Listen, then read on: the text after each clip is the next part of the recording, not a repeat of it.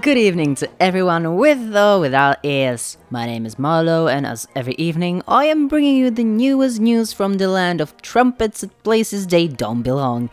The borders might still be closed, but my mouth remains open, and so here we go with the freshly squeezed gossip from the Strechovitsky forest. Dear listeners, as you can hear, tonight I am broadcasting from the terrain. Yes, yes, you've guessed it, the highly anticipated event we have all been eagerly awaiting is finally here.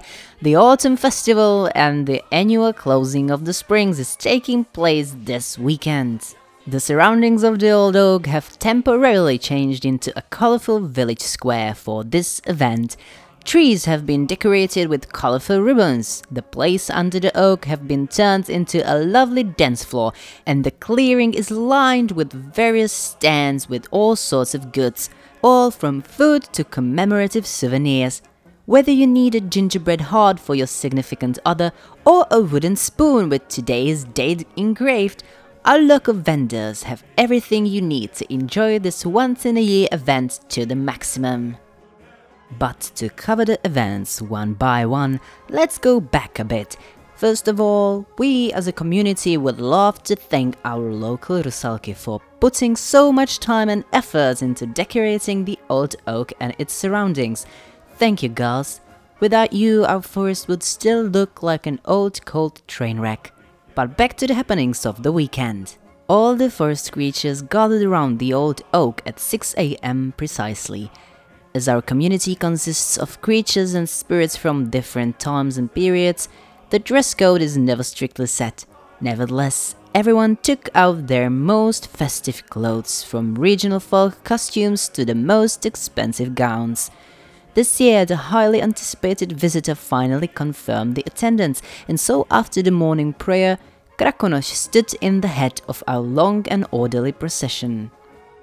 In peace and quiet, we walked up the stream of our river and rid the spring of all the dirt and clutter.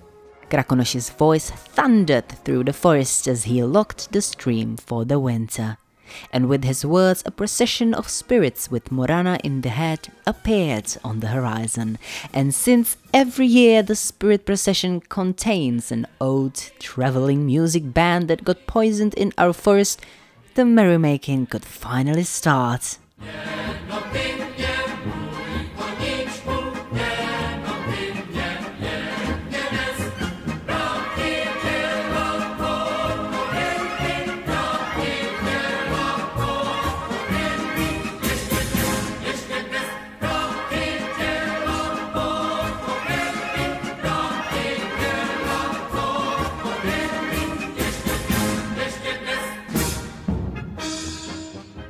And now we are here, right in the middle of the fall celebrations.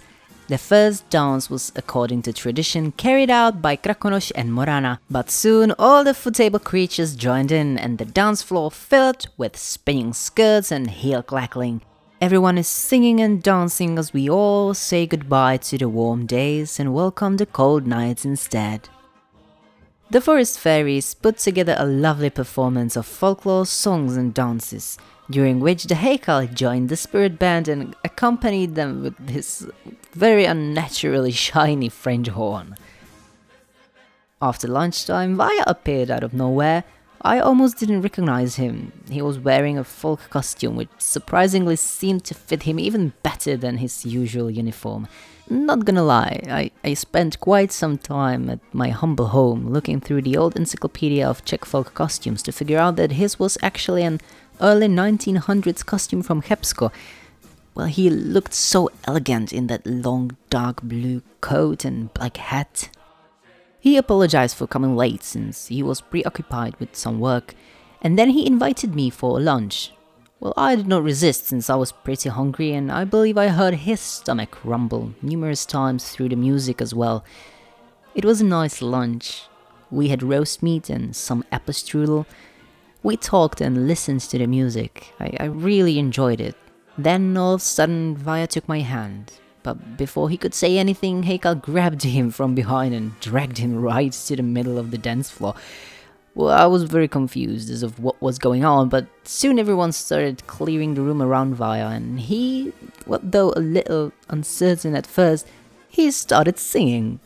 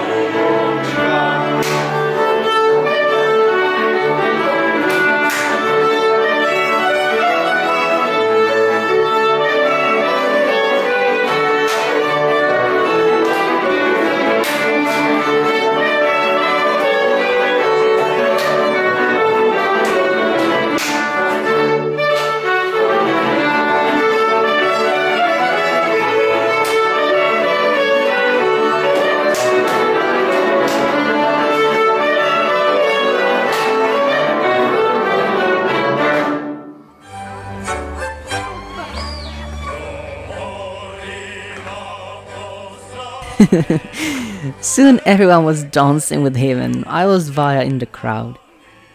Well, I wonder if he's been recruited to the war, since if I understood correctly, the song he sang was a verbung. But I knew I would have to ask him later, since at that moment he seemed to be pretty preoccupied by all the ladies asking him to dance. The afternoon was filled with drinking and singing and many, many games. I stopped at Yeshibaba's food stand. I saw how eagerly her new apprentice Marinka was looking at all the dancing youth. So when Yeshibaba wasn't around, I told Marinka to go dance. I would gladly take her place for some time since I didn't really have much to do there. She refused, saying her clothes wasn't festive enough, so I took the big ornate ribbon from my shirt and pinned it to her dress. I also gave her my hat.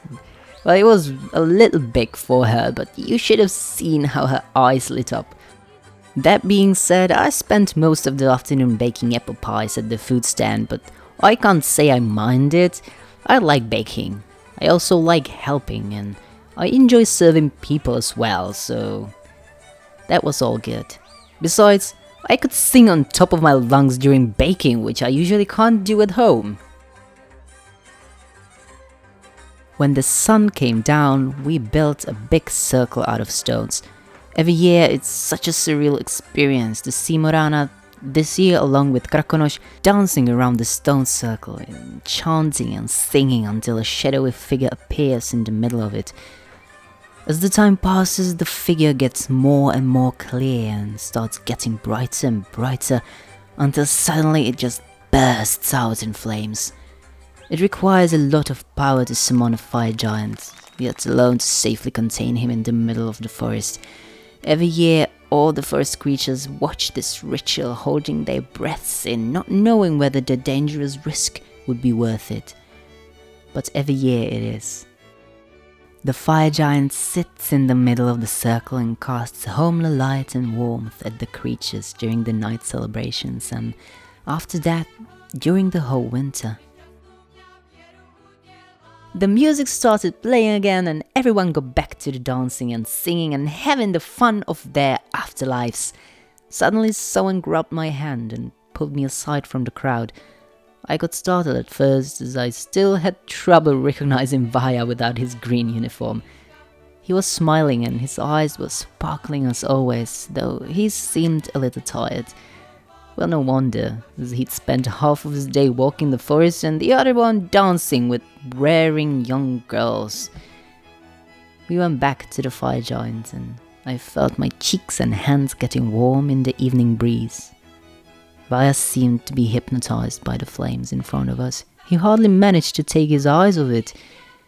But when he did and he looked at me, I've never felt such warmth and peace as I did when our eyes met. We sat at the fire and we talked for most of the night. I don't know whether the doll moved yet, as I wasn't at home.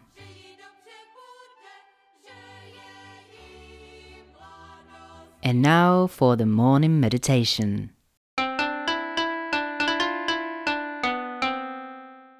Today's mantra is clap out of rhythm to throw all the bad dances off. You'll get beaten up, but it will be fun.